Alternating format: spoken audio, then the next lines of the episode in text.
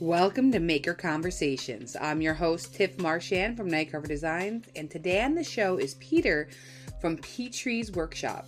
Peter is a 3D printer, a woodworker, and just a really genuinely nice dude. He is always trying to help people out and is always rooting for them. I have a special guest host, Lee, from Regal Street Woodworks. Lee is... if you've ever seen his Friday videos, Lee's a talented woodworker, but also, I mean, a magician when it comes to having fun and recording some fun Friday videos. So check out Lee, check out Peter, and enjoy the show.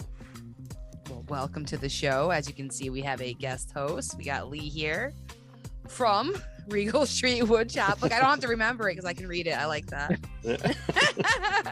Line. What's going on, Peter? How was your day? Thanks so much for having me. Today was awesome. Today was just a good day. It's Emma's spring break for school because she teaches dance. So she's just home all day, and we're kind of obsessed with each other. We're still in that honeymoon stage after 10 years. So, you know, we like hanging out together. So she was home all day. We got to like do some stuff together, work on our, you know, businesses and side gigs together as well. And then both took a nap, which was amazing. Oh, you got a nap too? We got a nap in. That's the perfect day. Yes. How about you? How was your day? How was your weekend? Both of you guys. My day was crazy busy. Just been really busy with like multiple jobs at the moment. But it's coming together, like launching different things. I was telling, I think, Lee, you were in the room this morning on Clubhouse. I uploaded my first Saburrtooth podcast. So I'm super stoked because I'm like, I'm a professional podcaster now. Like, you know, like I did Behind a Maker and all that, but now I'm like official professional. And I'm like, it feels good. So I mean, if you're getting paid, it's a pro job. Exactly. Yeah. Oh, yeah. So that's awesome. All good. I'm glad that's working out too. Yeah, it is. It's working out really well. Yeah. Lee, what's up with you? Staying busy. Finally got some nice weather. We had the doors open today and just enjoying. It was actually nice and warm in the sun. It didn't snow yesterday. It like hailed this weekend. Yeah. He did the Massachusetts thing. Sudden hailstorm. It was really warm in the sun. You heard him? That's what we do when it's freezing out and the wind's hitting you, but if you're in the sun, it's warm. Pretty good day. Tiff, I always forget, where are you based out of? I'm in Springfield, so Lee and I are like an hour or so away from each other. Yeah, I think. You know about the weather. Yes, yeah, exactly. And we may have a slightly different weather than each other, but generally you feel every season and every day. Yeah, it's funny how you like, depending on who you follow on Instagram, you get a weather forecast ahead of you. So like if I'm getting like crazy rain or snow, like Lee knows he's like 3 hours away. It's coming. Yeah, it's coming soon. Yep. That's how we feel. Like like for my day job, they're based in Michigan. So I'll hear their weather, whatever's going on. And I'm like, I know it's coming my way. It's like, yeah. That's me with Adrian when she's like, oh, it's getting a crazy storm. I'm like, oh, dang it. Brace for it. Yep. That's awesome. Well, we did a little bit of stalking on you to see when you first started, but I'm assuming you must have been tinkering a little bit before this. We went down to 2016. Yeah. So I've been in some kind of making of some kind. I've always been into tools and fixing stuff up since I was a kid. My parents always brought me up with, you know, coming from Poland, literally grew up there and like while communism was wrapping up. So like the whole mindset was pretty much like, you fix it because you're not going to get it or you can't afford it. So, you know, you fix, don't buy. That was always my mentality. So I learned how to take stuff apart, break it and fix it. That's actually how I got into IT too, breaking computers and stuff. But I was always handy. I like tools. My dad was always trying to teach me how to use tools properly. And I started working construction in the summers and, I showed up at a job site with a nice shiny tool belt and a bag, and they had me digging ditches and tarring roofs. It was, it was the worst. And it was you were ready to do some actual construction work, not just be the grunt.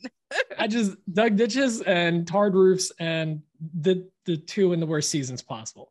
You know, I was digging holes when the ground was frozen and I was tarring roofs in the summer. It was terrible. Or like just grunt work. They just had me hauling stuff and picking stuff up. But I learned how to use tools, how to be safe and not stupid, how to stay out of people's ways, and figure it out myself, because that's basically what everyone told you back then. And we bought a house back in, not this house, the previous house, back in 2013. Yeah, 2013. And finally had a spot for my shop. And actually my tools were in storage for about 2 years in our basement. Oh, wow. I couldn't really use them. And if I wanted to use them, I had to haul them up to the second floor in a walk-up. It was a 3-family house. Second floor, move them to the porch, do all the cutting stuff there, and then bring it back down to the basement when I was finished with the project. No. It was a nightmare. And it was one of those, like, any miter saw is super heavy. Yeah. So that's a pain in the butt. And were you renting like a condo at the time or something? It was just like a 3-family house. So we had the entire second floor. Okay. And I had the contractor DeWalt saw for like ever. And before that, I had a kind of a shop, but it was in my ex's parents' garage. We're working out of there. That doesn't work anymore. Yeah, yeah. Yeah, it doesn't really work. We had a falling out, you could say. And my lease was up. Let's just put it that way. But what's up, Steven? Lee just shifts the camera to the side. Like, nope, doesn't exist. Jeez. But then we moved into our house, and I started taking over the shop slowly. At first I had a corner, and then I started moving further and further away. At the end of the 7 years there, the entire garage was mine. So it was nice. So that's when I started making more content around it, and posting on my Instagram, my personal one. I think a lot of us did the same thing. You post on your personal one, then you annoy enough family. They're like, you know what? I'm just going to do a separate one. And then within like not even a year, I shifted my entire like online life to that Instagram. I don't think I even use my personal one anymore. I don't either. It's such a much more pure experience when you really niche down and you're not forced to follow friends and family, because that's kind of the vibe of a personal Instagram or Facebook. That's why I think TikTok's so popular, because like you don't have to follow friends and family. No. You follow what you like. And Instagram's the same way, but a lot of us just follow friends and family. And unfortunately, you can have, you know, stuff you don't want to see. But yeah, that's long story short. We'll just cut that section out. He loves his family and he wants to see them all the time. I love them. I love family. I know what you mean. About family is I love them. I don't like them. Yeah. You know, you gotta love family. I don't follow. You don't have to like them. Pretty much anyone that I know from on Night Carver. It's very freeing. Yes. It's very freeing. Yeah. Yep. No, I agree. I don't. My personal one that I don't use, that's all friends and family. Absolutely. No, I totally get what you're saying. I just want to mess with you. I know. But I always say that, like, you know, I love family. I don't have to like them. They're family. Exactly. They're going to be part of your life if you follow them or not. Yeah. Yeah. Thick or thin. When did you meet Emma? I met Emma through my dentist. True story. Yeah. Back in 2012, I guess. Yeah, because we're going to be hitting 10 years this year. My dentist was just someone that I used to lifeguard at. I used to lifeguard at their pool, their community pool, and they were nice. I taught their kids how to swim. Known them for years. They became my dentist because I had a practice and I needed a dentist at the time. And she knew some of Emma's family, and they were like out to dinner at the Short Hills Mall in Jersey, and I was working at Apple back then at the retail location there. And my dentist is like, no BS. She's like, hey, I have a girl you need to meet. I was like, whatever, I'm single right now. This is when my lease expired, let's say. So I was single at the time, and I'm like, yeah, you know, I'm down, whatever. So she brought her over, introduced her like right in the store at the Genius Bar, which had her for a second. And then the rest is history.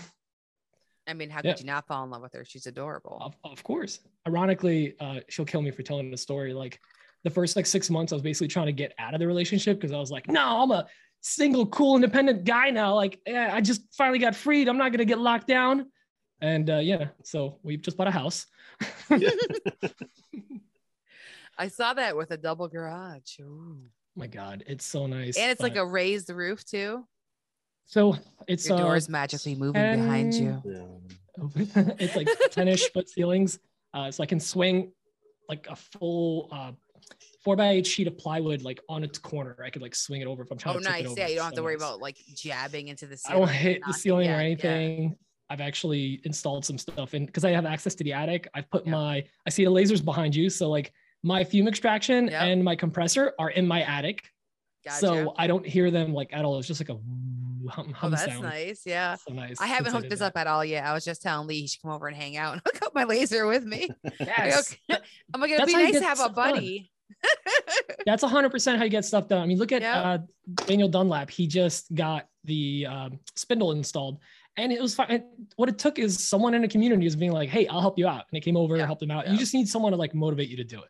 Yeah, exactly. You know, I had it easy because Mike and Dan flew out to me for MakerCamp. That's actually when we all met the first time. So when they were out here, so we just wired mine up and it was great. So sometimes you need that little nudge of community. Exactly. Yeah. I'm like, I know I can do it. It's just so much more fun if someone's with me. It's fun. Yeah. That's the thing. It's boring. And you got to shoot your own content while you do it. Yeah. You can just reach out and you got 5 people willing to help. I mean, Lee helped me with all my electrical. I had to bribe him with a place to stay and some good food. And that was that's what he said. And then I offered to cook a nice meal. That's when my pitch came in. He's a big fan of ribs. So they're like, oh, my husband you want to come ribs. Over? Yeah. There you go. See, now I know. So you've always been techie then. Like if you worked at Apple and everything too. So like, that's just really been part of your life. I worked at Apple. I worked in like PC IT of some kind, or always supported people since I was like 13, 14 years old. Mm-hmm. So I've just always been in it. I mean, I'm sitting in front of 4 screens right now and like a full like light setup, cameras, everything. Like I'm a nerdy guy. I've always liked techie things. That's why I like tools too, because there's so many cool features to tools and figuring out different ways to use them and whatnot. So, just, you know, made sense, especially with 3D printing, lasers, CNC, all that. It's combining the two things that I love into one. Yeah. So, how many? I was going to say a lot of the things you do are half techie and half tool. Exactly. Yeah, I love and the 3D. I love my employees. You know, I just have to direct them, and then they just work on their own. It's the best. No vacation days, no nothing. They're constantly running. You got some more on the way. What was that? Oh, sorry. You got more on the way. Yes. So yeah, so now I'm getting to that point where for a while I was running my 3D printers almost nonstop because I was just not keeping up with the orders, especially around the holidays. That's always when it hits me and I order more and they don't come until January after the rush. Yeah. Now I have enough to where like I can print a bunch for like 3-4 days and then take like a week off from printing and occasionally just like fulfill some stuff that I don't have in stock. But now so I have 4 printers. I just bought a 5th one. That's an Ender. It's a different model. All my printers are Prusas, which are from the Czech Republic. And I actually just ordered 3 more. So 2 more of the Mark IIIs and a mini. And I still have my Prusa XL on order that was released last year, but it won't be available till like the summer. So this thing's going to be a monster and they're super expensive. So I'm going to go this year. I will probably have 9 to 10 printers by the end of the year. That's fantastic. Just but you have the need for it though, right? You're doing well with Etsy and stuff. So like right now with the 4 printers I have, I could sustain. I could absolutely sustain, but I can't grow. And I'm also, I'm tied at the hip to that print shop. Like I have to be down there constantly swapping stuff out, getting stuff shipped out. Having more machines is buying time back to me. And it's all paid for by the machine. The printers literally paid for most of my for all the 3D printers, most of my woodworking equipment. It's been nice because I accidentally pivoted my business from woodworking to making, you know, it was a happy little accident. You never know what's going to take off. So I'm very happy with it. That's something I really want to get into more small scale manufacturing stuff because it's good money and you can, batch out a lot of stuff, but also make cool stuff and solve problems. Building furniture and things like that is awesome. I love building furniture. I haven't had as much time or like kind of desire to build it lately, but I love solving problems and selling solutions to people because that you can make so many people happy with that for not a lot of money. It's a very low cost of entry for smiles. That's the way I look at it. That's fantastic. What's the best problem you solved so far, you think? I don't know. It's hard to say. I mean, I'd say the battery and tool holders, it's not even a new concept, but like I've sold so many of them. Yeah. There are thousands of them out there at this point. Awesome, and dude. Awesome. I've helped people organize their shops in some way. That makes me happy. That makes me feel very good about what I do because I have a problem about like, I can't print junk. Like you can print very cool, fun stuff, like toys, figurines, whatever, like whatever on printers. I just have trouble printing stuff that I'll go like, oh, that's awesome. And then it just sits there and I never touch it. Right, collects dust, yep. Yeah, it's super cool and I love it, but I'm a visual person. I could just see it and like, wow, that's awesome. I don't need to make it. Mm-hmm. What I love making is stuff that's gonna like solve a problem for me or make something I'm gonna use all the time or whatever. Like that just makes my day. So knowing that I can help organize people's shops a little bit. And we're all guilty of this. We're all guilty of like having disorganized shops or not having a place to like, you know, drills, drivers, whatever, you know, I still haven't built like a proper charging station, ironically. So I just put up my battery holders and threw that up there and like, okay, cool. Like this actually solves a problem. Yeah. Even though I want to go above and beyond for now, it's great. Yeah. So I just organized, thank goodness. Cause I was that person. If you need help, let me know. I know. Right. I got you. But like I had drills everywhere and things like everywhere. Like my supplies were, there's some in that basket. Oh, I know I put that over here. And so now it's all on the wall and I'm like elated. Like honestly, I've been watching you like get everything set up. It's so nice to, cause when you don't have to throw as much out because you have it organized and you can keep it for when you need it. Mm-hmm. You know, people say like, oh, you got to throw out junk you don't need. Like, no, you might need this, especially if you're a maker or an artist. Right. You're gonna need it. You're gonna find it. I saved a ton of stuff. I only got rid of things that like were gross by now. I've saved it for too long and it is no longer of value. Like I have these drawing inks that I absolutely loved, but you could just see they had like dried and caked around the containers. I was like, oh, when it separates and you can see it. Yes, yeah. I was like, no. It's like I should have done a video of like Boys to Men. It's so hard to let go or something, but it was. Oh, to say goodbye. Like when you buy a finish and then like you forget about it. Oh, yes. And then you find it like a year later, like, oh, there goes the other 7/8 of this giant can of polyurethane. Cool. You do the shake. You buy another one and then you go to put it away and there's a full one. That's gone bad. I just did that with the gallon of glue. Oh. Like, oh, that's because I went to put it on a shelf. I'm like, oh, there's no room. Where would I put overflow glue? Oh, down here. Ah, dang it, Bobby. Yep. Mm-hmm. Guilty again of things that we do as makers. Not have a proper supply list written down or something. It'll come in handy eventually. Yeah, it will. I need clear cabinet doors so I can actually see what's in them. Don't get dusty. But, and then you can actually see what's in there too. Yeah. It's not that good of a thing. I want to see, but I don't want to see. Yeah. The nice thing about that though is like, if you're successful in a craft you do, a hobby you have, you're probably fortunate enough to make some money with it and be okay. You're not actually drowning. And you know, there's hobbies that people just like dump money into and don't get anything back, which is also fine. But like all of us make money with our hobbies. So like when we overbuy supplies or anything, a lot of times when we have somebody over, we'll be like, oh, you know what? Yeah, you got to try this finish. You know what? Keep it. I haven't used it in a while. You're going to use it. You're going to use it now. I wouldn't for a couple of months. It's going to go bad. Go for it. So it's a nice way to like just pass it along to the community. I do it all the time. I sold my CNC and when they came to pick it up, I gave them everything plus a few bits to try and a little bit of this. Like I was giving them like bits I had used before. Just I'm like, hey, there's still life to them. There's still life to them. I'm like, give them a second home. Yeah, well, because you want someone to be able to like take that machine home and throw carve on it right away. And like, you know, you can't just go into the store and get some of these tools that we use. You have to special order them. So yeah. When Lee knows, because I paid him for the electrical work with my CNC. Yeah, see, it's perfect. Yeah. Like now it has a home. Yeah. And a lesson, yeah. But like Lee is killing it now on a CNC. He's doing great. So getting there. But you are. I mean, you're way above where you were a couple months ago. Oh, absolutely. To give that machine a second home. And one of my peers, the knowledge that they need to make something awesome. Mm-hmm. And like him and Danielle are way more creative than I am. Emma's very creative. I'm not. I'm actually, I think in straight lines and right corners or right, whatever angles. No, that makes sense. You're into organizing. We were mentioning, well, Lee actually pointed out when we were stalking earlier that you kind of came out and one of the first couple of posts, it was about organizing your shop. Like it's been something that's been with you for a very long time. Deep. Oh, you guys were real deep. Oh, my. Oh, you were hot gluing the screw that was in the drawer to the face of the drawer. No, genius. I still use those drawers, but they're in my print shop now.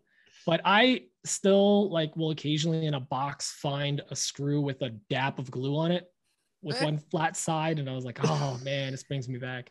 That was my display screw. That was my display screw. The chosen one or the bent one or the stripped one. Right. So you're finding more passion right now with the 3D printing, you think, because of the whole solving problem thing, or? I am. And you know, this is a very weird topic for me because I'm trying to find a way to do less. Mm-hmm. And I have a lot of, perhaps you guys can help me with this, but I have a lot of difficulty with describing or defining what I'm trying to do because I'm trying to make it not sound like I'm lazy, but I'm basically trying to do the same amount of output or make the same amount of money or whatever with doing the same amount or less of work. It's not a laziness thing. I will, if I have, it's an efficiency thing. I have 18 hours in a day to fill, I will fill them. Yeah. But I want to be more efficient. And I think I like 3D printing and all that because it's printing money in a way, you know, it's printing money, just like a CNC or laser, same thing. You're printing, cutting money with very minimal input from you, or usually very minimal input. Sometimes just a little bit of cleanup, sometimes a little bit of assembly. Yeah. But like with 3D printing, especially, a lot of these things I print and they're ready for packaging. So that's awesome. Yeah. It allows me to do the same amount of income, if not more. It's constantly growing. Thank goodness. Knock on wood. Hopefully it'll stay that way. And it's allowing me to step away from doing commission jobs to try to pay, like basically subsidize my hobby and all the other stuff we want to do and all the cool projects we want to do and being able to buy cool supplies to mess around with. And it's allowing me to just like now have fun. So now we're actually like trying to do fun projects and like planning out some stuff for the summer where like Emma's going to be available a lot more. She's, as you guys know, always been very involved in my shop. You know, she's always in the background, always next to me. You know, she's not woodworking or 3D printing. It's Peter and Emma. Yeah. You know, she's I always wanted that to be exactly. And she's a huge part. Yeah. She was at WorkbenchCon, MakerCamp, all those. And she loves it too. Cause I mean, the people in the community are awesome. So everyone just gets along.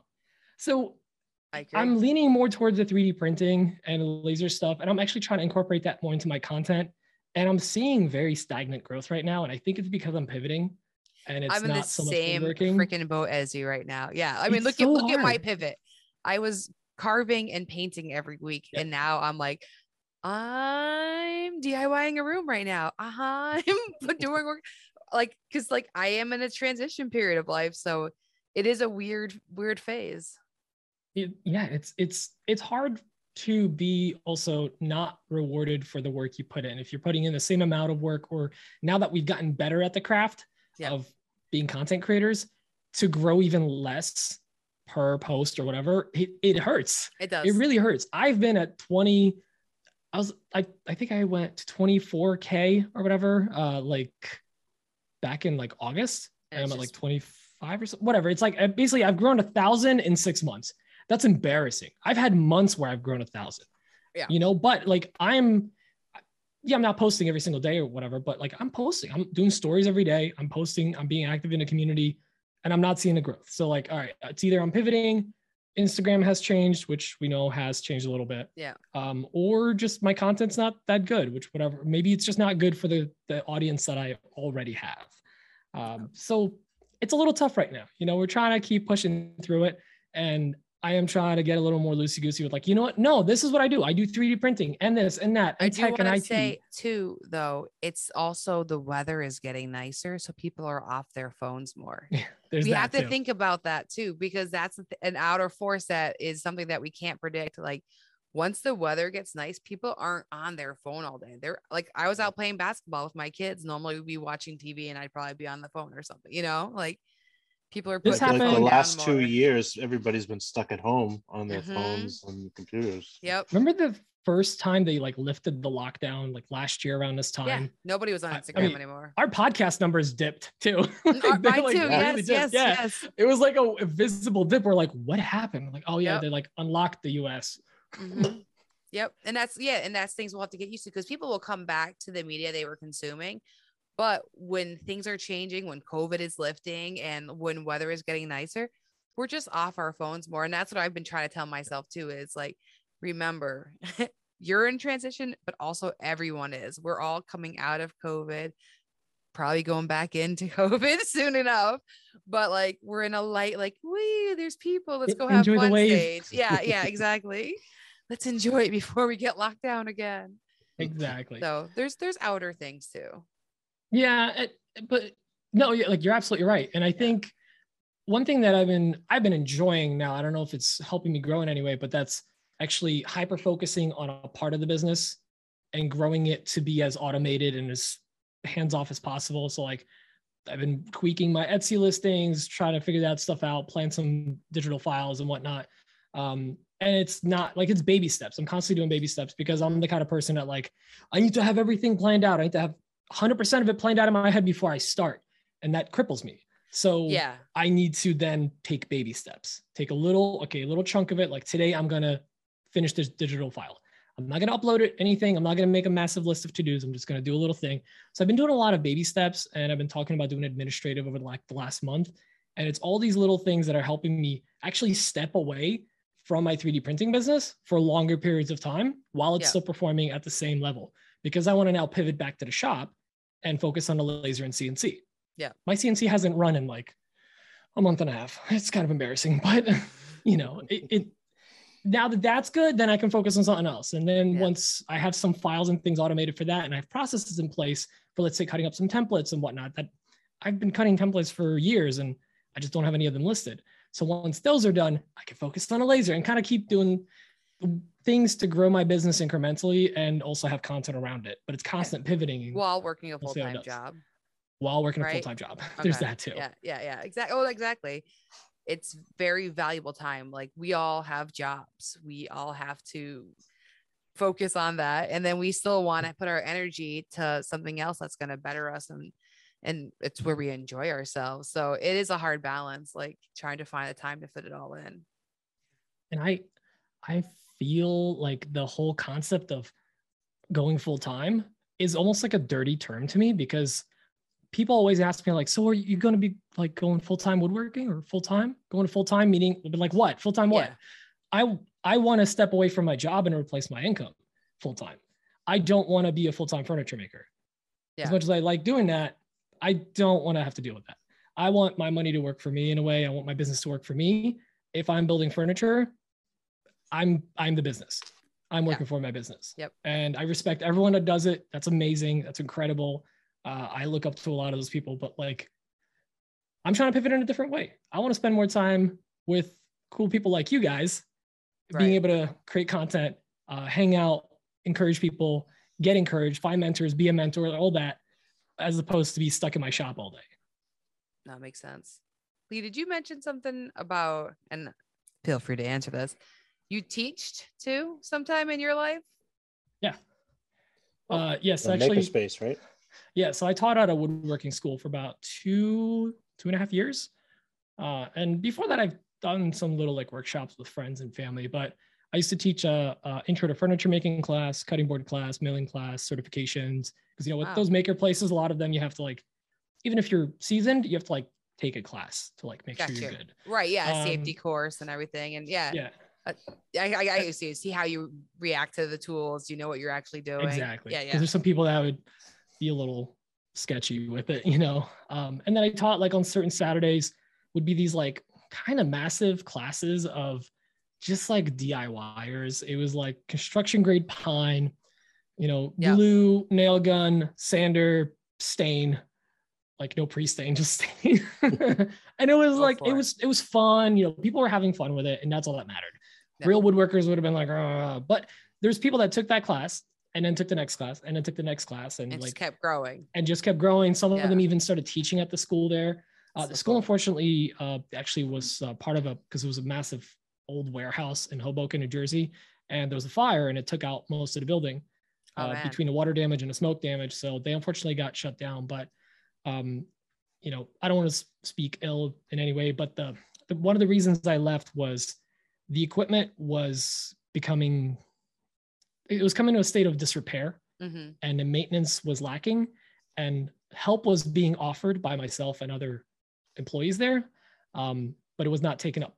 Right. So not reinvesting into their business. That sadly, it was the tools were falling apart. Yeah. And it was not safe when you had people like having to like shove a piece of wood through the saw because they got too thin of a curved blade and they're using a standard riving knife type stuff, or the blade is super dull so it's burning all the pieces and we have to sand way more. It was like little things like that. And I was like, this is just not safe. I don't feel good about this kind of teaching. Yeah. So, but I still love teaching. It's great. No, but you can tell like you're always trying to mentor people. I was saying like one of the first times I was really introduced to talking to you was on Clubhouse. Cause I don't think we talked before that. Like I knew that's when we met. Yeah. Yeah. We knew of each other, but yeah, that's how we met. Exactly. And like, we always were just sharing tips with each other, you, and then Emma would come on and we'd all have like, it was really nice to like meet you. I'm like, oh my God, this guy is so awesome. Like, I didn't know, like not to brag about you, but no, but seriously, I love that about you. I think it's a great feature that you're always just like, and I think Lee said it too. You're always like championing behind people, always rooting for them to win. It's cool. And a part of it is because I have a hard time with people around me succeeding. I think a lot of us do. When you see a friend of yours or colleague or coworker, like kill it with something that you do as well, or you think you could do better, it could be challenging. Mm-hmm. And it's something that I've always had trouble with. I'd be like, oh, like, this person starts making 3D printing stuff and like, well, like he's got all these sales and whatever, like, and I'm like, why am I getting mad? Like, it doesn't hurt me in any way. Like, that's one example. Like I've definitely gotten over that over the last couple of years, but I find the best way for me to do something about it is to just actively, audibly make it known to myself and everyone else around me. Like that is awesome. Like I just taught an Etsy class yesterday to people that some of them sell the exact same stuff I sell. Yeah. And like, I was telling them like, yes, do that, do this, you're not going to take food away from my family or whatever. I'm not going to starve because you're selling this item. Right. It's fine. I hope you sell so much that you have to rethink your whole life and grow your business. That's the goal, So yeah. I have to act. And again, it's not like I'm just like always like jealous of people, but it's just like good for me. It's like a little exercise I do. Like I celebrate the little things around me. When I see someone do good or do well, or somebody's post blow up, my first reaction now is like, F yeah. Like, yeah. Heck yeah, this is awesome. Instead of being like, my post. Cause like, why are you going to be down in the dumps over someone else's success? You're either celebrating with them or you're getting left behind. Might as well champion them, might as well help them out, might as well motivate them. And sometimes people just need a nudge, like, to come over and help you organize a wall of stuff or hook up a laser. We'll get Lee over here. Don't worry. Yeah. Or some ribs. Or... Yeah. We'll pay with food. And smiles. Smiles. Don't forget the smiles. Don't forget the smiles. You mentioned Carlyna and Pat earlier. Like we had them over. We invited them. I saw that WorkbenchCon because we had to drive up. We were driving up and they were flying. So we had a bunch of like total boat, which you can't fly with. Right. So we drove it up and invited them up to just hang out with us. We hung out all day. They lived like 2 hours away and they left at like 11:30 at night. And we were it was just us like mutually screaming at each other. And like me screaming at like how they should like grow and pivot their business and what they need to focus on and what's making money. And they're like yelling at me and I'm like, you got to be consistent. You got to keep posting, like have more fun with it. So like we were definitely helping each other out because everyone's got their own strengths and weaknesses. And it's good to get another perspective and also be open to it. They've been really killing it with their content lately. Too, they are. So that's great. They're absolutely killing it. You to keep going, keep posting. I was screaming at Carlyna like, you should be charging double. What are you doing? This for this much? No, more. And then I would like text her for the next week, like happy price raising day or whatever. Cause I told her like, within a week, raise your prices. I love that. That's so great. They, when they were on, like I had them on the show and stuff, and he was essentially yelling at her that she needs to pull out her phone more because she doesn't record enough of what they do. So I thought it was cute too, cause they were doing the same thing. Because we were asked, like, what is the one thing that bothers you about the other person? Ooh, that's a loaded question. It is, but it was interesting because it was like because she doesn't film what she does enough. He's like, I love what she does. She doesn't film it enough. That was cute. Yeah, for me, it's I try to film everything and then I forget to edit it. I'll go through my phone sometimes to like find an old photo and I go like, oh my God, I shot like 30 photos and a bunch of video for this one thing I never posted. So yeah, consistency. We're posting about it enough. That's another hard thing. And sometimes you feel like you're posting too much. Like I have a dust collector in my shop right now. I'm super excited, but I feel like I'm just posting that for the last 3 days. But you know, and then I'm like, yeah, screw it. I'm gonna have fun with it. I was talking to Lee about that before we came on. I said, it reminds me of like Darth Helmet. Like, I'm just thinking, I was like, you need some little logos on there and stuff. Cause it's just so badass. Like it's just giant, intimidating looking thing. Like everyone keeps saying it's like the, like Darth Vader or something. Yeah. Oh yeah. It, or a spaceship for the cat. It's such a tactical looking machine. It is. Yeah. But it functions so well. Like I did so much research and color was like a pro in it, you know, the color and the look and whatnot, but just like everything is so packed, like compacted in there. They were using like two separate things that are completely separate. And, you know, most dust collectors, you'll have this like wide base with the two bags or whatever. And then the hose comes out the front or the side, however you look at it. It's like so inconvenient. So this one being able to like run straight, because then I can run piping all along the wall and stuff. So these little things that were like, okay, this checkbox. I was looking at like Oneida's and other ones, but you know, you do your research, you ask enough people, and I like Laguna. I've been working with them for a while. So I was like, hey, when is this in stock? Cause I want it. So I like basically put my name down to buy one like back in September. And in January, they're like, hey, they're in stock. I'm like, take my money. That's cool though. And yeah, I did the same thing when I was buying this laser. I asked everybody, so what's the pros and cons of your machine? Yep. How's the customer serve? I was like that annoying person for like 2 months straight. I think I talked about it on Clubhouse every day. You need to poll the community because you're also not always going to get honest answers. If you ask me, I will give you very honest answers off stories. You know, in stories, I have a rule of I will say nothing but nice things or nothing at all. And I tell this to brands when I work with them. I say, like, just so you know, I will take your product. If it's doesn't work for me, I just will not say anything. Yeah. You will not hear a single story and I'll be happy to send it back to you. Just send me posted, whatever. Like I'll send it back to you, you know, but if someone asks me like, hey, what do you think of this or this?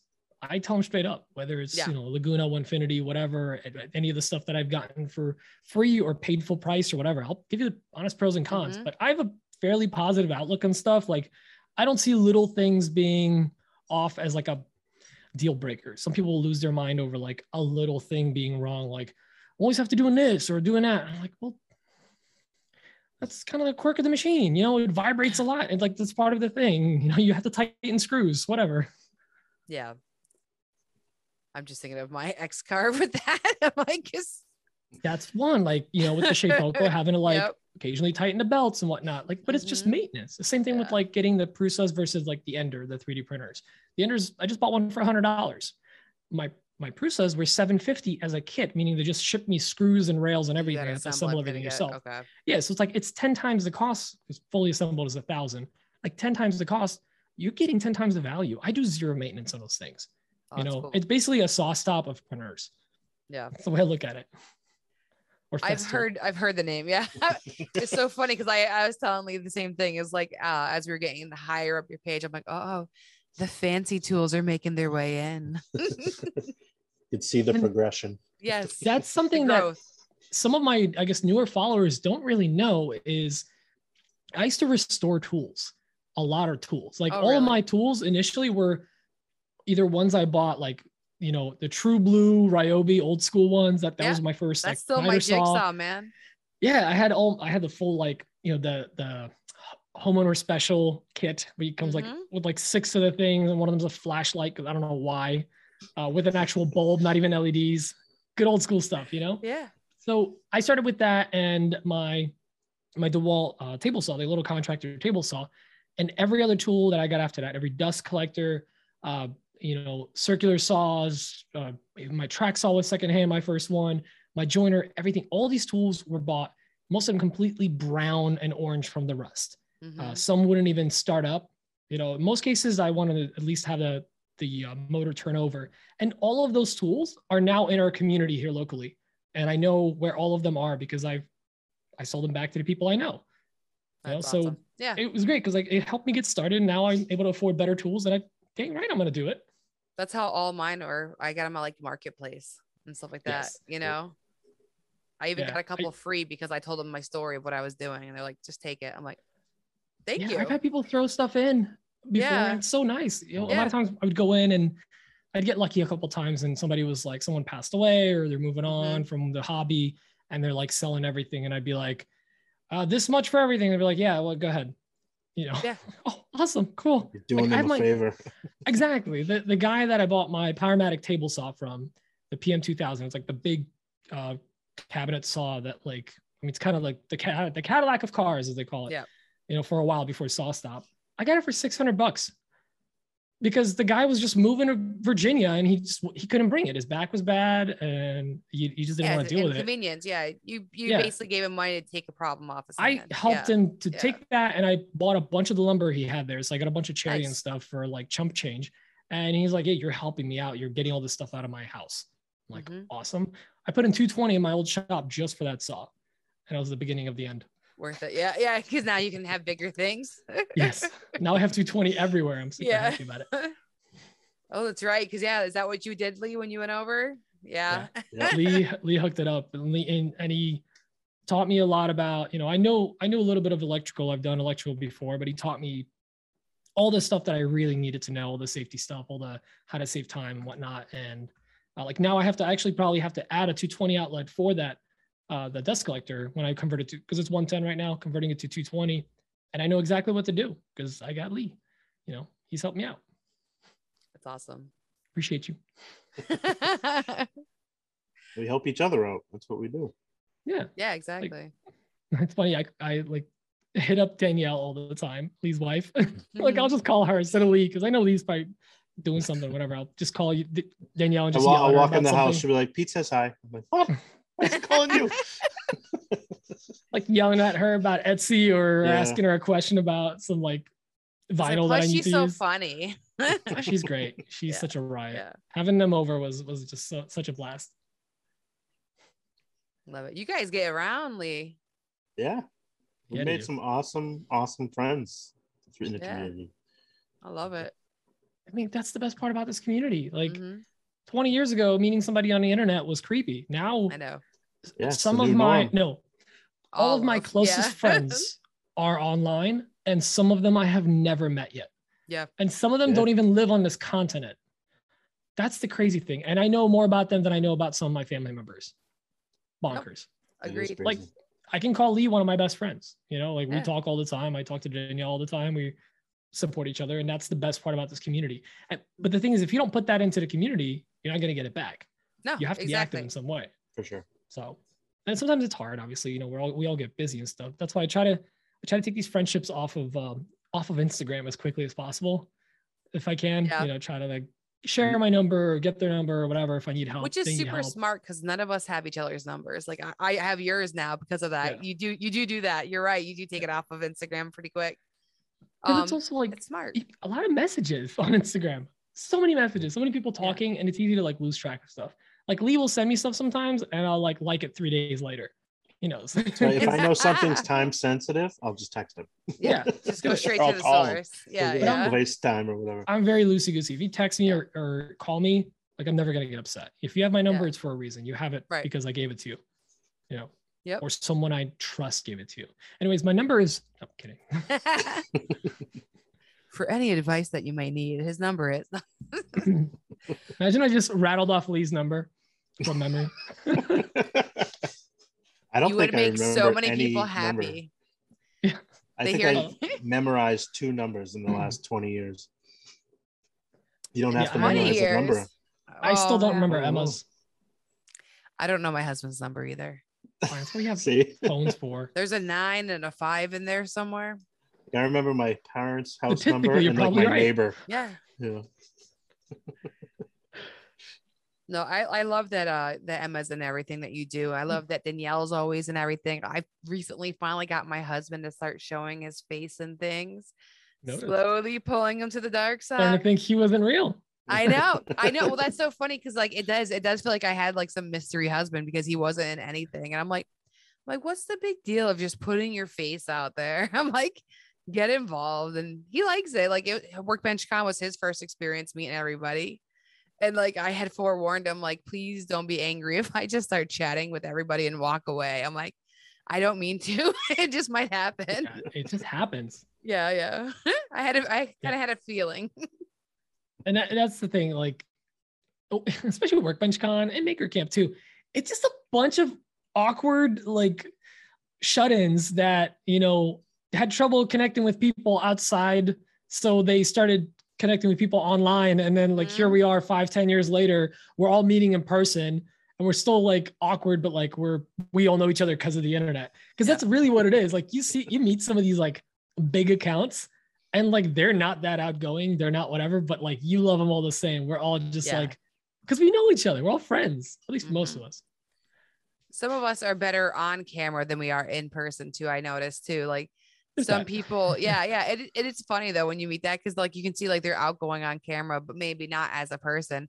And I commend those people that come out and they're pushing themselves to be more outgoing. Like, I saw some of that at WorkbenchCon, and that, to me, I thought that was great. I'm like, that's somebody who's pushing themselves to grow, you know? So I think it's cool. There's a lot of very quiet people in a community. I mean, even like Tamar from 3x3 Customs is a very shy person. But like, she seems super outgoing in her videos. Like, you wouldn't think it, but, you know, she's a little shy. Yeah. Another one is, oh my God, I met Ashley Harwood. Yeah, did you? She's like, first of all, the most genuinely nice person ever. Quiet as a mouse. But in her videos, like, I mean, she's quiet in her videos, but she seems like so much more confident. She's teaching though. Yeah. Well, when she's in her element, definitely like she's in her element. But I was like, wow, you're so reserved. And like, you're kind of bigger than most of these accounts put together, you know? So yeah. Interesting. You get to be somebody else when the camera's on. Yeah. And you know, it's usually another good version of ourselves. Exactly. And enhanced, heightened. Yeah. In certain cases, very rare cases, you know, people turn into different people. Yeah. Like I haven't really had a bad experience with anyone, but I've definitely met some people and I was like, oh, you're different. Like, not bad, but like, you're different. Yeah. That's the way I remember you. I'm pretty much the same exact person as I am here. Yeah. I think the three of us are fairly, like, our baseline is the same. Yeah. I'm actually just starting to show who I am on the internet, and I don't know if people can handle it. We'll see. Well, because for a while it was just your art. It was. That was your me. Account was your art. It wasn't really you. But I always say, like, online, the social media part of it, you're the product. Yeah. You know, you're making the stuff, you're behind it or whatever. Like, you showing it off is way better than, now granted, not to see anyone that just posts their finished products or whatever, but like, you guys are all beautiful. Show your faces.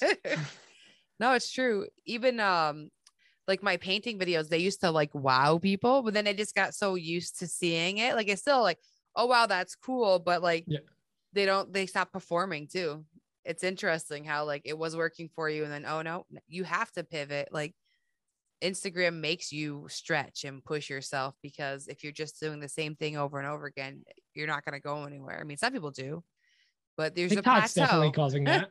Yeah. TikTok is making people pivot real hard and rethink how they're doing things, because Instagram, it went, you know, from like photos to like a lot of like finished video, like very polished, whatever. And then people are still not showing themselves a lot. First time I was really like made aware of it is when we had Sarah Listy on our podcast, and I like looked at her page, like prepping beforehand, like stalking, just like you guys did with me. And every single photo or video, she's front and center. I actually heard that. Like, she did it on purpose. Yeah. And I'm like, well, you know what? It doesn't take anything away from anything she's doing. It's also not done, and I don't mean to offend anyone, but it's not done in like a, I'm a sexy woodworker type of way or whatever, which there's a whole bunch of drama about that. It's look at me, use this miter saw. Yeah. Yes. But like, no, it's like, it's her being genuinely like, she's also one of just the nicest, coolest people out there. And I was like, you're just doing it really well. It's so subtly like, you're in all the photos, you're doing all the projects. It's you is the brand. And, you know, it's like the people that use their name as their as their I think account, Joni, basically. Yeah. Yeah. I actually just had this conversation with Paul Jackman. He changed his photo to his face. Mm-hmm. I was like, I thought that was a really good conscious move for you. And he's like, yeah, people are recommending it. I don't know how I feel about it. I'm like, no, I think this is brilliant. Cause like you are the product, right? You don't make a thing, you make things, but like, it doesn't, it's nobody, not about that. It's I don't know if people even care about his logo anymore at this point. Cause it's him. Yeah. Yeah. Everyone knows he's a household name amongst all of us, you know? Yeah. That's why, like, you have to make a brand for yourself. We all know it. Like, you have to have some kind of logo or recognizable thing. Mm-hmm. But then at the end of the day, everyone needs to recognize your face. Yeah. They don't need to, but they should. You know, everyone's awesome in their own right. And I don't care how you look. Just show your face. Make some friends. There are camera shy folks. I get that. I get it. I used to be one of them. I used to be one of them. And you definitely encouraged me. Yeah. Hey. I couldn't do that in front of people. I mean, look at what you're doing now. Yeah, you're doing full-blown videos of you dancing around and being silly, not caring at all, and that's the best. If you had told me a couple of years ago I'd be doing that, no way, you know. But it's working for you, and it's fun, and the community likes it. It's like become a thing, you know. Plus, it's helping you grow. Who cares? At the end of the day, if the formula works, put smile on people's faces. Yep.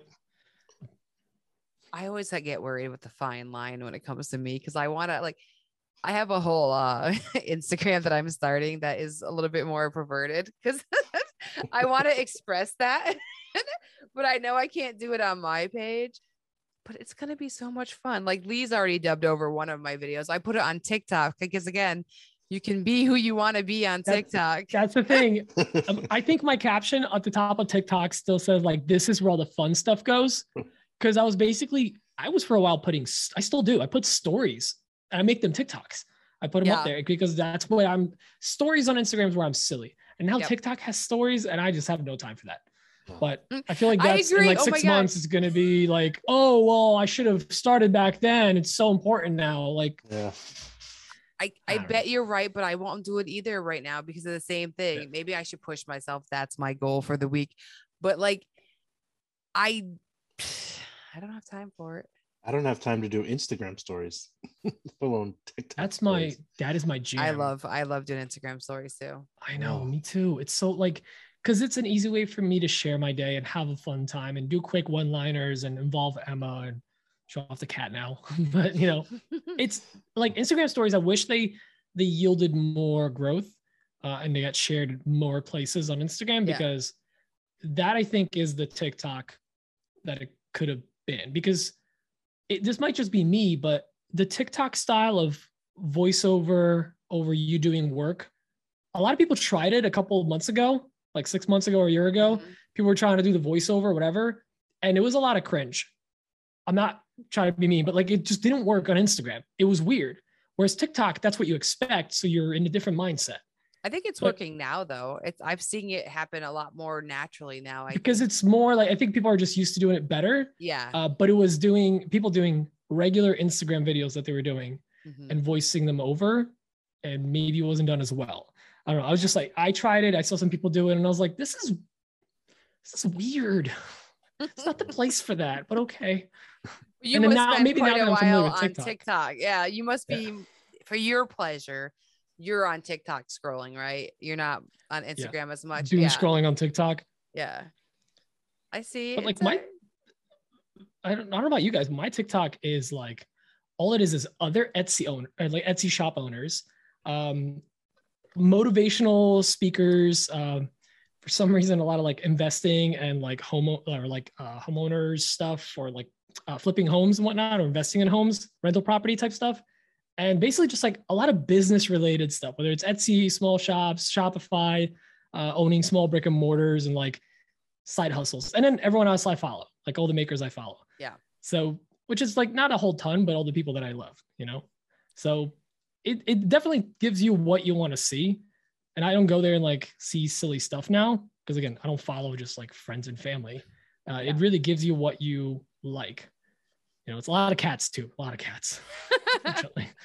I don't play on TikTok at all. I rarely open up the app, but I'm just working. I'm working all the time. Like when I'm up, I'm working. So there's not much leisure in my life at the moment, but I'm okay with that. Like I truly am at the moment until I can boot the day job. That's still the goal. Is that still in the works? Is that still slowly happening? Oh yeah. I just did a a home equity line of credit to pay off some debt. So that's all set so that I can not have to worry about that. Cause you know, you need to have 2 years in a job before you can get those things.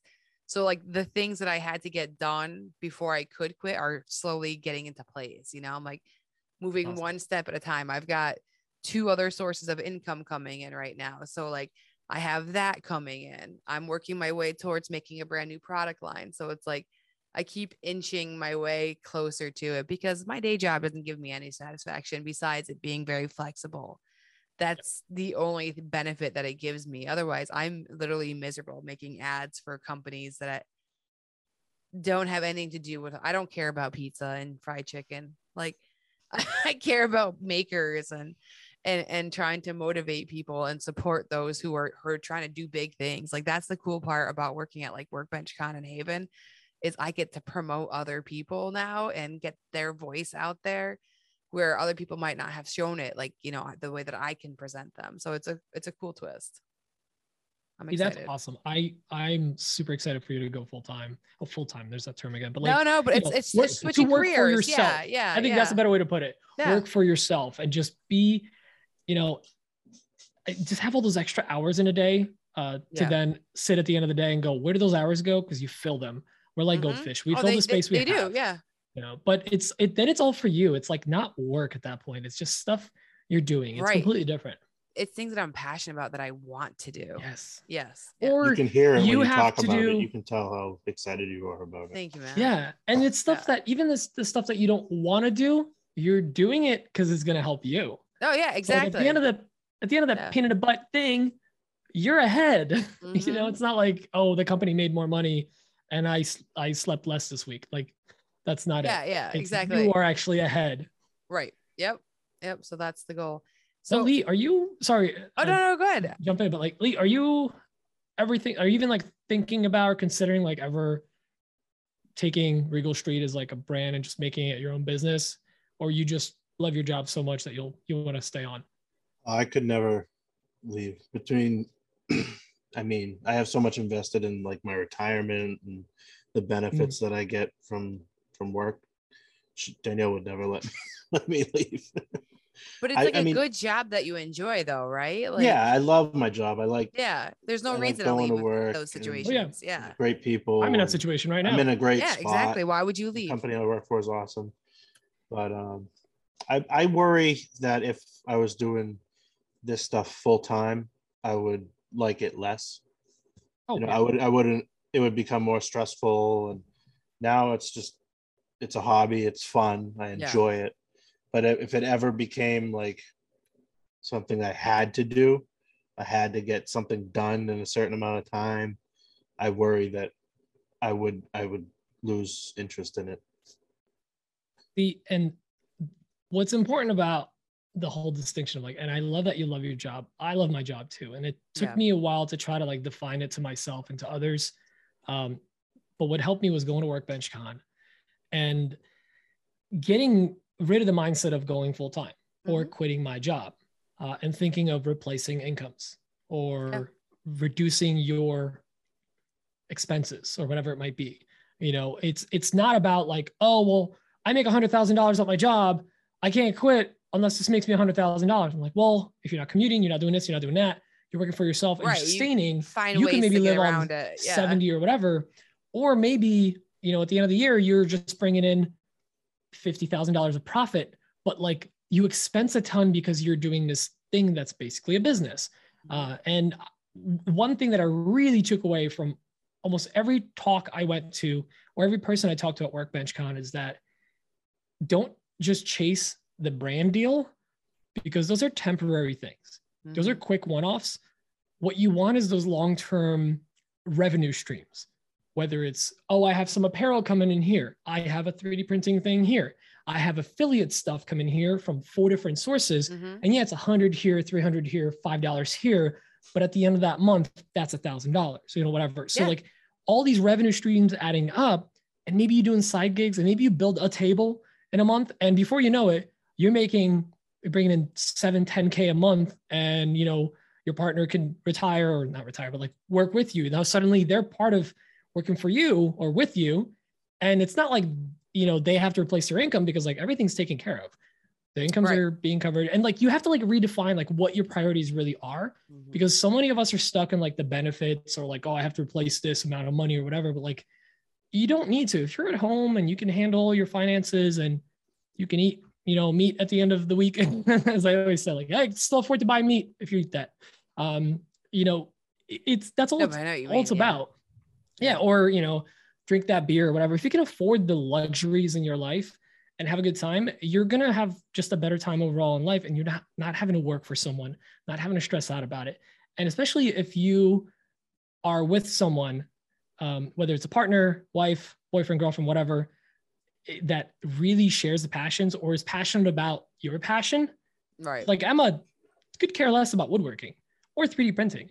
She's passionate about my passions, like the fact that I'm excited about it. And she wants to be in on that and involved in that, and us try to grow our businesses in tandem. Her, you know, her beauty consulting business, my manufacturing businesses have nothing to do with each other. We're constantly helping each other out. I think that's what a lot of people have to think about when they're thinking about going full-time, or you don't have to be a full-time content creator. Content creation is like a part of it. So that's the end of my little like, but like, your job rant.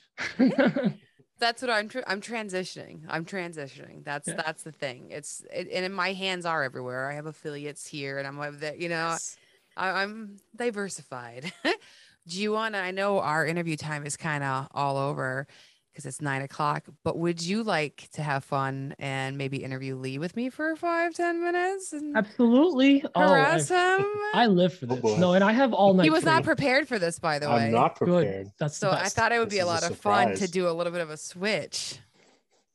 So Peter, I'll let you go first. What would you like to know about Lee that you don't know? I already started grilling him about, you know, his life and quitting his job and becoming a famous rap star. I know he's just doing this till the rap career kicks off. That's his main thing. But or acting, I can see that happening as well. Yeah. Now, so you know, I know you and Danielle pretty well, and I know like she's got a job, you got a job. But she's been kind of thinking about doing more because she does amazing crafts. As I mean, you do amazing builds as well. But like, I feel like she's getting more and more invested in like the making part of that business and a lot of the behind the scenes. I've had many conversations with her about that as well. Like, where do you see you guys being in like, you know, not even like 6 months, whatever, but like think like long-term, like, would you want Regal Street to become a brand? Like, obviously you don't have to quit your job for it to become a major thing. You could do your day job and still have this wonderful thing that's grown kind of out of control and pays for all the fun stuff. Yeah. I mean, I kind of have found my, well, yeah, it pays. I found myself kind of transitioning a little bit into doing more like larger scale projects lately, like versus a bunch of small cutting boards and, you know, all the small cribbage boards, hat racks. Still like doing the hat racks because 90% of those are for people in the community and I get to, you know, see them enjoy it. And, you know, than mine. I say we just put ours out. We got 4 of them from him. So I get to see them like out in the wild all the time, you know, so that's fun. But I really enjoy building these tables. Like, and I mean, I have no room to be building these tables. I should be just focusing on smaller stuff, but I, you know, I'm having a lot of fun doing them. And as far as Danielle, I mean, she always has to have something she's focusing on, like whether it's, you know, when we first moved to town, she was part of the homecoming committee and they welcomed new people into town. I could totally see that. Yeah. And then she got on the LuLaRoe train for a little while. She was involved in like that consumed her life for a little bit. And now she's just starting to let the whole maker.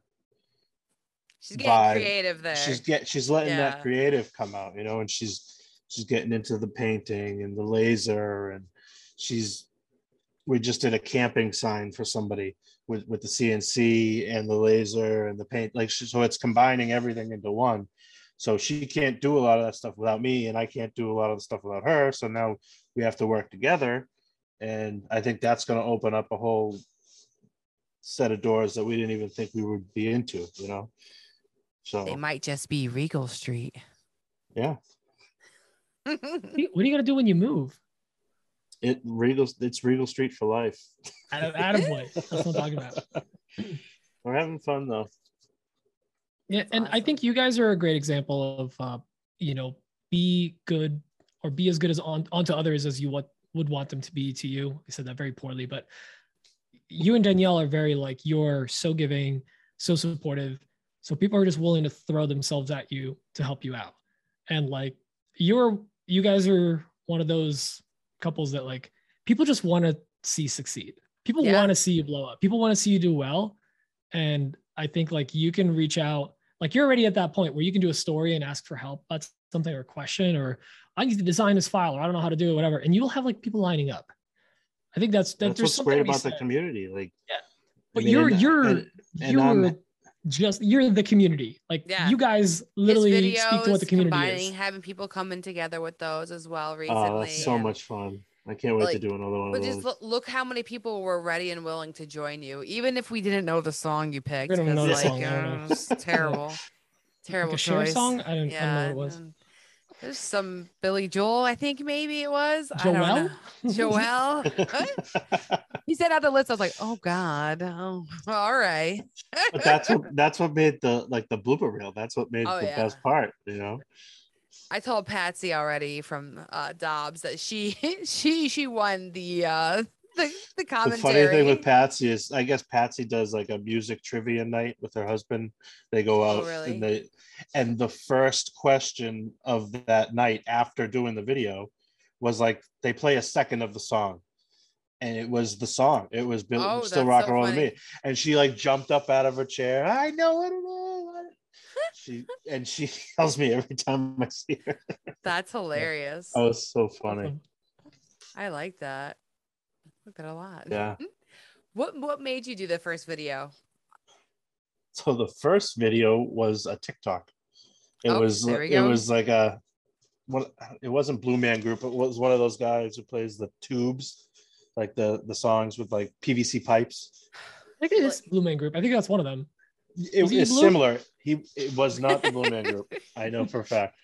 But and there was a bunch of tubes set up at work, and I was like, we were cleaning up, getting ready to wrap it up for, you know, on a Friday, and I was like, hey, record me real quick to my apprentice, and I did it and posted it, and it blew up. And then next Friday, he's like, what's the video today? And it just kind of went from there. That's awesome. So your apprentice encouraged it too. Oh, I like that. So he, I saw he started guest starring in it and stuff too. Yeah, oh, he's soft. He loves it. You need a buddy sometime. You just need a body double, someone with you. And he'll push me to do stuff I won't, because he knows I won't do anything in front of people. And he's like, just come out here. Nobody cares. Like, everybody knows what's going on. They know we're wearing Hawaiian shirts and we're walking around with a pipe shaped like a guitar. Like, they know what we're doing. Like, relax. How long did it take you to make that guitar? Oh, I knocked that out in about a minute. No problem. Really? You should see this man with a pipe bender. Oh my God. There's like 4 or 5 of them all over the job. Oh really? Wow. They're stashed everywhere because I don't know, the job's so big. I don't know where we're gonna be. So you gotta be prepared. It's so funny. How many people work with you? Do you have like a big team? For our company, we probably have 25, 30 people on that site, but the whole site is about 300 guys on site between all the trades. Yeah, I was just curious who saw him doing the moves. That's all. I'm waiting to like be scrolling through TikTok one day, and it'll be like the Instagrammers in a wild. Yeah, but like your assistant just like moving around with you. Yeah, yeah. But yeah, sorry, I didn't mean to cut you out. Yeah, you're working at an airport. Is that what you're doing? Yeah, I'm at Logan Airport in Boston, building a new terminal. Oh, a whole new terminal. Nice. Job security right there, because that's usually a 10 to 15 year project. This one's about 3. Oh. Right, right. Yeah. Yeah. That's what they said about LaGuardia. So that's what they're like still wrapping up, I think. So if it's not on time, we know who to yell at. He was busy making a video. Yeah. I mean, it was at lunchtime. It was lunchtime. The first quote is just a suggestion. Yeah, they can't touch you. It's lunchtime. That's it. Lunchtime. It's what you do. It's your... No, I really enjoy all the content and the videos. They're great. Because also seeing, like, I know you fairly well, and seeing you come out of your shell so much in these videos is really awesome. Just to see you like be so outgoing. Because I am a pretty shy person. Like, and when I'm alone and or with one or two people and there's a camera, you can do whatever you want. You can edit it. You can, have fun with it. And if you don't, it's just fun. Well, plus you're in your element. It's where you're not shy. Are you in charge there or one of? To a point. Yeah. One of. Yeah. Okay. But you have a little bit of power. You feel in your comfort zone, Yeah. Your happy place is a good place to do that. That's cool. You tell your princess what to do, right? I mean, you're in charge. Yeah. You're in charge. That's what I mean. I was like, you're kind of in charge a little there. Now, Lee, I know you guys have been looking for a place. Is there any leads on that? We found a couple candidates and we made offers that fell through, but there's slim pickings on the market. Usually every Wednesday or Thursday, they'll pop up. And Danielle wants to stay in the area we are because Steven, my son's, schooling is all set up and he's all settled in. She doesn't want to remove him from that. She's worked very hard to get him where he is, and but that being said, we don't need to move. If something comes along, great, the market will treat us well in our current place, so it only makes sense financially to do it now. If we can, upgrade the size of our house and the shop, more importantly. I was going to ask, what was the big move, like reason for the big move? Oh, yeah. Like, definitely. Shop. Yeah. Even keeps getting bigger every year. Yeah. Even more big garage. Yeah. So are you looking for a place with a shop or with a garage? That's either bigger? A shop or a two-car minimum, at least a two-car garage. But, we're being patient. It's frustrating. You know how it is. I mean, you just went through it. So it's a battle. Yeah. But over a year of looking, that was fun. Yeah. I mean, we're only a few months into really looking, but it took me almost 2 years when I bought this house because I was looking for a very low price range of like 150 tough. And that's it or under. So yeah, it took a long time. Yeah. I got a foreclosure though for 149 on the land with water. Nice. There you go. I did it. It just took a long time. You're on the water? I have, I have an acre out to a pond. So I get to watch nature all day. Yeah. Oh, that's amazing. Yeah. Yep. It took 2 years to find it, but I got it. Hey, it'll pay off. We were in a bit of a rush. Like when we actually started looking, we started looking in like January. Yeah. We finally found it in March after like seeing like dozens of houses in 3 months. It was crazy. Oh, I can't. You're going to find something, man. You guys were patient and you found the perfect house. That place is awesome. We love it. Yeah, we have nature here too. And it's like no neighbors behind us. So it's just nature. Yeah, and that neighborhood. I mean, everything about it. Yeah, when Lee and Danielle were coming over, we like live surrounded by cornfields. So when they're coming out, you literally turn into a cornfield. And it's like, where are we? Oh, really? Yeah. Oh. I didn't know New Jersey produced corn. Yeah. But then you like turn into like a regular neighborhood and you're like, what? Okay, that's trippy. I would definitely feel like, this is where I die. This is where I die.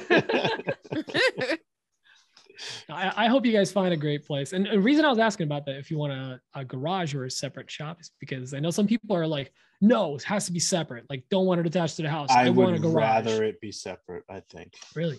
Yeah. See, I'm a garage guy. I love walking out there in my slippers. I would be great if it was attached, but as long as it was two car, like I'm stuck with a one car right now, and it's tough. I mean, maybe if it was big enough to separate, because like I have a garage. I'm in my garage right now, and there's things I do in my garage that I don't do in the shop. Like this is kind of like the clean area almost, where we have the laser and I finish in here, and Like we have the CNC in here, it makes a little bit of dust, but out there I can, you know how a shop gets. Yeah. And I don't want to drag it into the house because I started in here before I built that shop, and the dust that would get tracked in and the dust that just finds its way into every nook and cranny what drives her nuts because she's a clean freak, you know? I can relate. Our old place, the garage and our bedroom were about 6 feet apart. So when I would walk out of the garage, I would walk past our bedroom door because we were on the first floor with the garage, same level. And so, yeah, we had dust everywhere. It was terrible. Yeah, see, it's nice to be in quick in and out, but you need a little bit of separation from like a living space. Yeah. Now we have the laundry room. It's like an airlock. It's nice to clean up in there. And you have to keep it clean because you can't get the laundry dirty. You know, like it's like just clean that. You know, that's convenient. Dude, I'm so stoked. The second you buy that shop, buy that house, shop with the house attached. Yeah. But the second you have that new shop, I'm coming over. We're setting that thing up. I'm helping you out. Oh yeah. Yeah, awesome. I'm so stoked. Can't wait. People ask me why I forced this laser to come down here in the basement. It's the same reason, Lee, that you were just saying. If it was in the shop with everything else, it would just get destroyed. Plus, the temperatures. And you know what else it is? It's a horizontal surface. Yes. And you know how much crap would get stacked on top of that? Mm-hmm. And it's a glass top. I'd end up throwing something over there, and it would shatter, and I'd break it, or you know. Yeah. Yep. Nope. I was like, this has to get down here. Yeah. I feel attacked because I have a piece of MDF perfectly cut to fit over the glass. See what I mean? And I can put stuff on top. 100%. Exactly. I do that. Any horizontal surface. I find myself putting a piece of wood on top of that sometimes, you know, when with the finishing painting triangles and put finishing stuff on there, let it dry. But there's no dust in here, so I can finish in here a little bit. That's kind of nice. Yeah, that is nice. I know. I took this whole room apart, and I went to my husband the other day. I go, "Oh shit, this was my staining room." I was like, "I don't want to stain anything in here now." And I'm like, "I gotta think of another spot." I'm like, "It's too pretty in here now." Yeah. Well, unless you consider it like the stinky room, where like you laser stuff, because you always have some residue smell. You know, the staining, everything finishing. That's a smelly room. But HEPA filter it or something. Yeah, exactly. It's gonna have to be enhanced. Yeah. If we're doing anything, we open the garage door and I open the back door. We get a nice cross breeze going. Oh, nice! You have a back door as well. Yeah, it goes out to our screened-in porch. Oh, that's awesome. So for a while, I was spraying like cornhole boards and stuff out on the porch, and I totally just poly everywhere. I was gonna say you coated everything. Oh, everything. Yeah. The cushions on the couch. Oh, I got chewed out for that one big time. See, I get called weird for this, but I cannot spray or like spray paint or poly or whatever over my floors in the shop.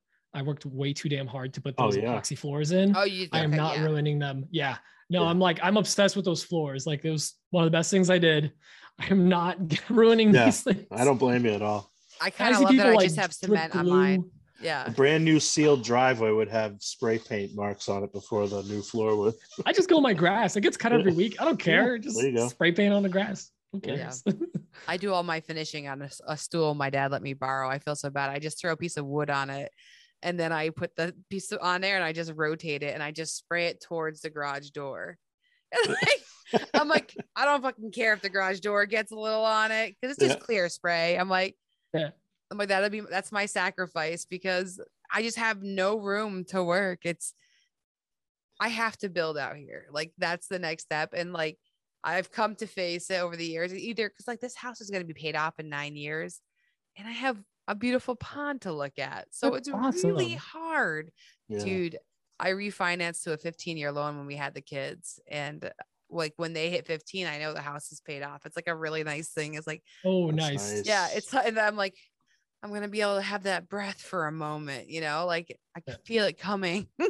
Oh, we can't wait. We're ready. Yeah. Like that's one of the reasons we're doing all this, because like we originally, like Petrie's Workshop was kind of like an outlet for me because like we were on a super tight budget. We're trying to get out of severe debt, like, you know, same here, college, cars, credit cards, all that stuff. It was like over $100,000. And like, we finally paid everything off this January, and it was literally like, I both don't feel anything, but also I don't feel anything. Yeah. There's no weight. Yeah. So like we just can't wait for the house. And I know some people are like, no, like that's stupid. Why would you pay for your house early? Like, I don't care. I just don't like owing someone. Oh no, if you can get your house paid off early, why would you not? Like, I don't understand why you wouldn't. Like, that's a whole different conversation. Yeah, people I can make more percentage with that money or whatever. I'm like, no, but it's a mindset. Yeah. Like, I own this. All I do is just pay my rent to the state, the taxes. Right. Right. You know? Exactly. And you get your own place. I mean, having your own house is just, it's amazing for being able to be a maker and content creator and everything. Cause like you could just do what you want. You could be silly in your yard and no one can tell you anything. Or you can spray paint your grass. Who cares? That's so great. Also, I do love to spray paint on the grass. If it's going to be something like that. Yeah. Yeah. I have a palette from when my lev rack came that I haven't gotten rid of. It has so many layers of paint on it. So I just spray over that. I just put it on a palette, spray there. And there's rocks underneath it. Cause I guess they had the shed moved in a different spot at one point. So I just rotate the rocks. So they're all multicolored. Yeah. Yeah. That's exciting. So, all right, we'll go back to you for one second, Peter. What is your goal space that you're going to have for all these machines coming? Cause I wanted to talk about this. You've got 9 machines that you're going to have. Like, what's your setup going to be like as we're talking about setups? Like, what is it? Where are you storing all these? So Lee saw where they live. It's my print shop. It's down in a basement. And actually since Lee's been here, it's evolved. There's a full industrial rack on one wall. And eventually there'll be another one. Probably there's like a mini one, and all of them are going to be on there. They're going to be on that one wall. Just you have all the space kind of like ready. Okay. I have the space laid out. It's a fairly small room. I want to say the room is about like 12 by 10, maybe. Mm-hmm. So it's not massive, but that is our shipping area. Emma does a lot of shipping for her Mary Kay business. So I do a lot of shipping for mine. We do all our shipping in that one spot, but it keeps the rest of the house organized. Yeah. Our living room at our old place was shipping and receiving, 3D print shop, recording studios, and 2 offices, plural, because we're all both in the same space during pandemic and everything. And it was our living room too. So boxes everywhere. It was just a hot mess. While we were then also packing to move. So wow, I feel a relief for you. Just from hearing that, I'm like, wow. Keep in mind how organized Pete has to be. Right. So that must have drove him nuts. It was driving me insane. It really was. And I'm now in a mindset of like, if I haven't used this thing, if I genuinely can't use it, I'll throw it out. Cables, supplies, things like that I can use in the future, I keep, but I organize. But like random tchotchkes and whatever, like I toss it. I don't need it. My parents were there's a lot of stuff here. When they moved here, they sold their house, they moved here, and they moved back to Poland now. Yeah. We had a lot of stuff in this house and I was losing it. This room was a bedroom. So I lost my office. I was in a print shop. So the printers would be running and I'd be working my day job and I'm on the phone like, yeah. No, you want to restart. I said, restart. Like look at the printers, they're all loud and stuff. They're like, where's this guy working? They have him in the machine room. Oh my God. Yeah, basically. So everything's going to go in the print shop, which is nice. Everything's kind of condensed into that space. We have thought about expanding that basement part because the whole footprint of the house is a basement as well. Oh, nice. So I could pop out that room. It was originally an office for the previous owner. So like there's some stuff down there. I have my super corporate cubicle desk from my office because we got new desks. So the cubicle is in my basement. Oh my God, really? Just the one like L shape, like corner. But it's like enough I have all the supplies, I get stuff prepped there, and then I move it over to the shipping area. So it's all going to go down there. And, you know, the added benefit of all that is too, like when we do our taxes, I'm writing off that basement space as well as the shop, as well as 2 offices. So like, it kind of benefits us to do that now, you know, have the extra space. Yeah. And like you have you might have an office, but you'll also have like a painting room. Or your finishing room or whatever. That's all parts of the house that are being utilized for your hobby or business or whatever. And if you have the space, use it, you know? And then this room will be nice and chill. It'll just be my office, my safe space. I will have 1 printer here. It'll be a mini and it'll only be for prototyping. All the other monsters are going to be downstairs for pumping out product. It kind of controls you too. It keeps you from being distracted like that all day. Yeah. I don't know about you guys, but I'm a visual person. And if it's out of sight, out of mind. Yeah. So it's actually good. Sometimes I forget things, but sometimes it's good because then if I don't have the printers next to me, I'm not distracted. I'll go down there when I'm ready. Same thing with my shop. At the old place, the shop was right off the bedroom, off of my office / living room at the old place. So like I was doing laps all day and was exhausted. Here I'm a lot more chill and it lets me focus on things. So that's very good. I tucked away my office. So like I'm at my fun desk right here.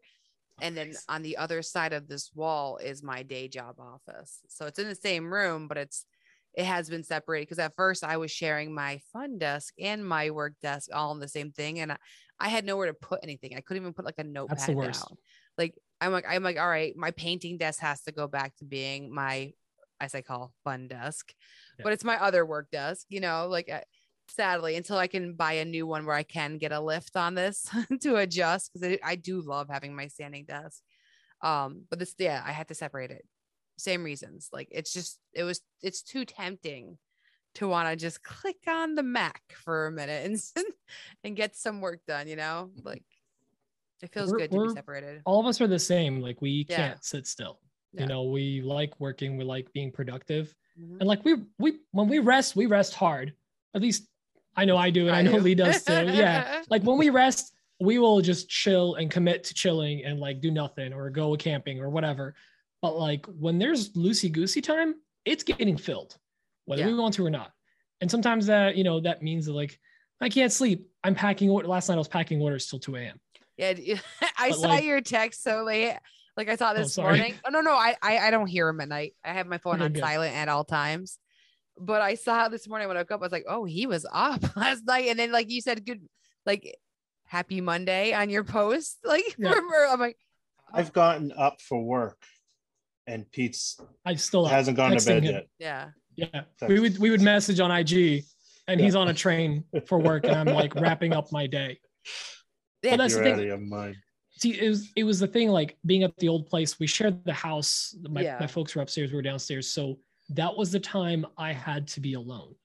And now that I have all day to be alone just with Emma, like my time is shifting back, because when the family moved here and my brother-in-law was staying with us for a little bit because of the storm that ruined his apartment, I had no space and no time for myself. So now I'm slowly shifting back. It's like my bedtime's getting earlier and earlier. Then the stoop ruins it every week and then it resets.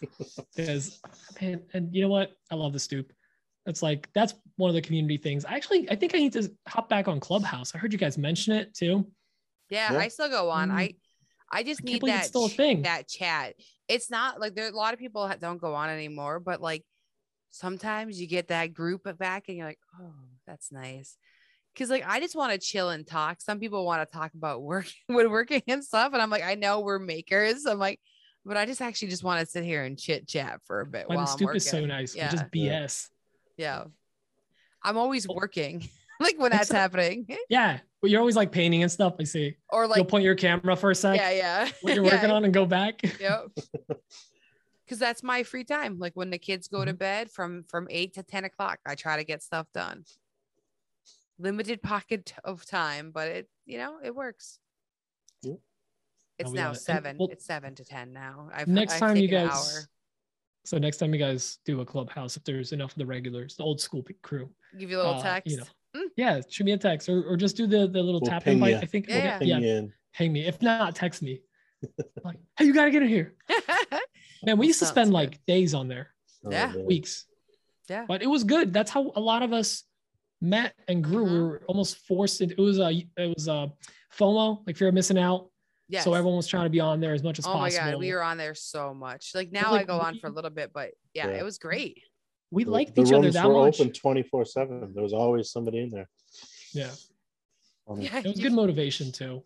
You know, that's what we needed. It was the stoop, but all day.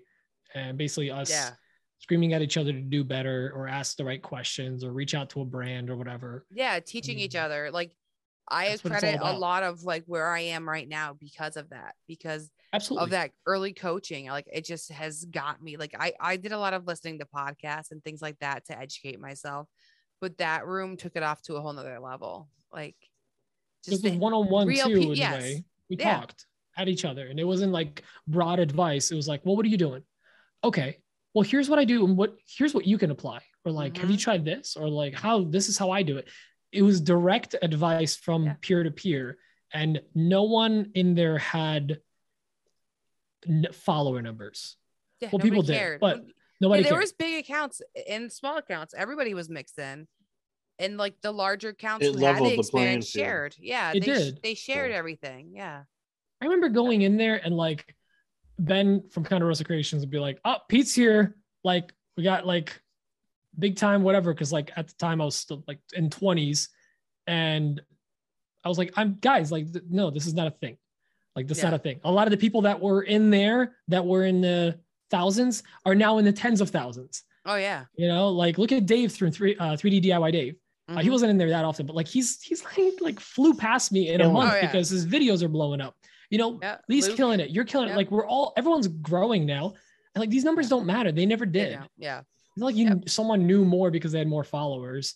They just had more followers. And they might have more experience with how to deal with the big number of stress with brands or whatever. But like at the end of the day, we're all in this together. We're all about the same level. We're all just people. Might as well help each other out because that will come back to help you. It will. For sure. I mean, I convinced a complete stranger I've never met in my life to stay at my house for a weekend with his wife that I also never met. And now we're best friends. I love it. You know, you never know. You don't. Well, thank you for coming on, guys. I had a great time chatting with you. Thanks for inviting me. I'm super humbled to be on. Like what? Mr. 100 and something podcast. We didn't even talk about your podcast. That's fine. Another Witch Hub podcast. Check us out. Basically, three guys giggling and making dirty jokes about wood for an hour and a half. No, because it's not about that. I'm super humbled to hop on your. It doesn't matter what the number is. Like you're creating content. You're creating a podcast. Like that's work. That's big work. You know, Lee's making these videos that literally make people's weeks, Fridays. Like that's the time. I look forward to them. And he sends them to people. He literally, like, I work from home. I forget Fridays exist. Yeah. Like I forget about Fridays. And I get that message from him like, oh, it's Friday. Like, cool. I should plan out my Saturday. Yep. You know? Yep. Not when I get his text. Yeah. I'm always like, oh, let's see what he did today. Yeah. You know, we have this community. We're all just part of it. And it's amazing. And like I said, it doesn't matter what numbers you are, just like spread the love, help everyone out that you can. Yeah. And then like, without you even knowing when you need help, you're going to get so much of it. And that was my, so for the show intro, I did put that on there as like, if you don't feel like you're part of a community yet, it's because you haven't talked to people yet. Start making comments. Like if something makes you laugh, tell that person, oh, wow, that video made me laugh. So funny. Like just start saying things like that. Yeah. And that's how you start growing like a community. Respond to stories. Yeah. We didn't just fall into it. It takes work. Like you have to put it out there to get it back, you know? You want to make an impact on somebody's day? Send a voice memo in an IG message. Mm-hmm. Send your voice. That'll make their day. A lot of people will be like, whoa. Tiff, you do that a lot. Yeah, I primarily do that. Send me a message. And I'm like, for me, it's honestly convenience. I just don't have time to type. It's so much easier. Yes. But people feel like that's such a better connection to just like talk, like hear somebody's voice. Like, wow, they took a second to like record their voice. Or even a video. Or a video. Yeah. Oh yeah. Just do that. Reach out to people, talk to people. And if you're shy, reach out to someone you're comfortable to. Yeah. Or comfortable with, see if they're part of a group or, you know, a community. Like I'm part of multiple IG groups and I rarely go in. I'll go in there sometimes just like catch up on stuff, but there's a lot going on, but it's just nice to be part of that group because people see your name pop up and they'll interact with you. Mm-hmm. Yeah. Yeah. All right. I'm tight and tired. So with that, we shall end it. Sorry. I could ramble forever. I can't hang. I can't hang until 4 a.m. like some people, but those people. I appreciate you guys coming back on. And then eventually I probably will do like group hangs at the end, maybe like every like quarter or something, and invite anybody who's been on the show that last quarter. Awesome. So that'd be a fun hangout. So I'm really trying to mix it up because like, you know, with Behind the Maker, we had a structure and we went for it, but like I did that for 15 months. Now I really want to like play around, and every episode is going to be different if I want it to be. It's nice having that freedom. That's really cool. Yeah. Thanks, guys. I loved your guest interviewer or guest host. That's really nice. Yeah, like the mystery guest host. Some people know, because some people I know couldn't handle a surprise. you know, like it might be too much, it might throw them off, but like, yeah, if they can handle it, then yeah, I'm putting it in. All right. Thanks for listening. I hope you enjoyed getting to know Peter. Stick around for the after show. If you're a Patreon, there is a 15-minute Patreon special with myself, Lee, as we're stalking Peter, and then Peter joins us at the end. So if you want more, head on over to the Patreon link and check that out.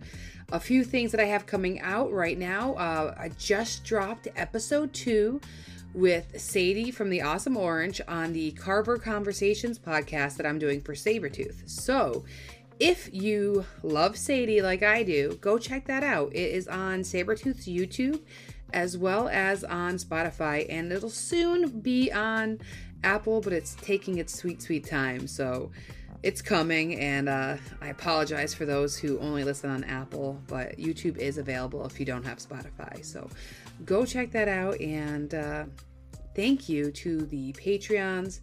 A special shout out to Matthew Gerard from the Wooden Mustache for being a high supporter, and I really appreciate that. If you want to support the show, it is a range from $5 to $20, and it's just to help me keep doing this, pay for the software and all that fun. So if you want to do that, head on over to patreon.com/makerconversations. There's a link in the bio as well. And if you are curious about power carving, check out Sadie's conversation. We also talk about everything else that she has going on, and it was a lot of fun. So check that out and have a great day.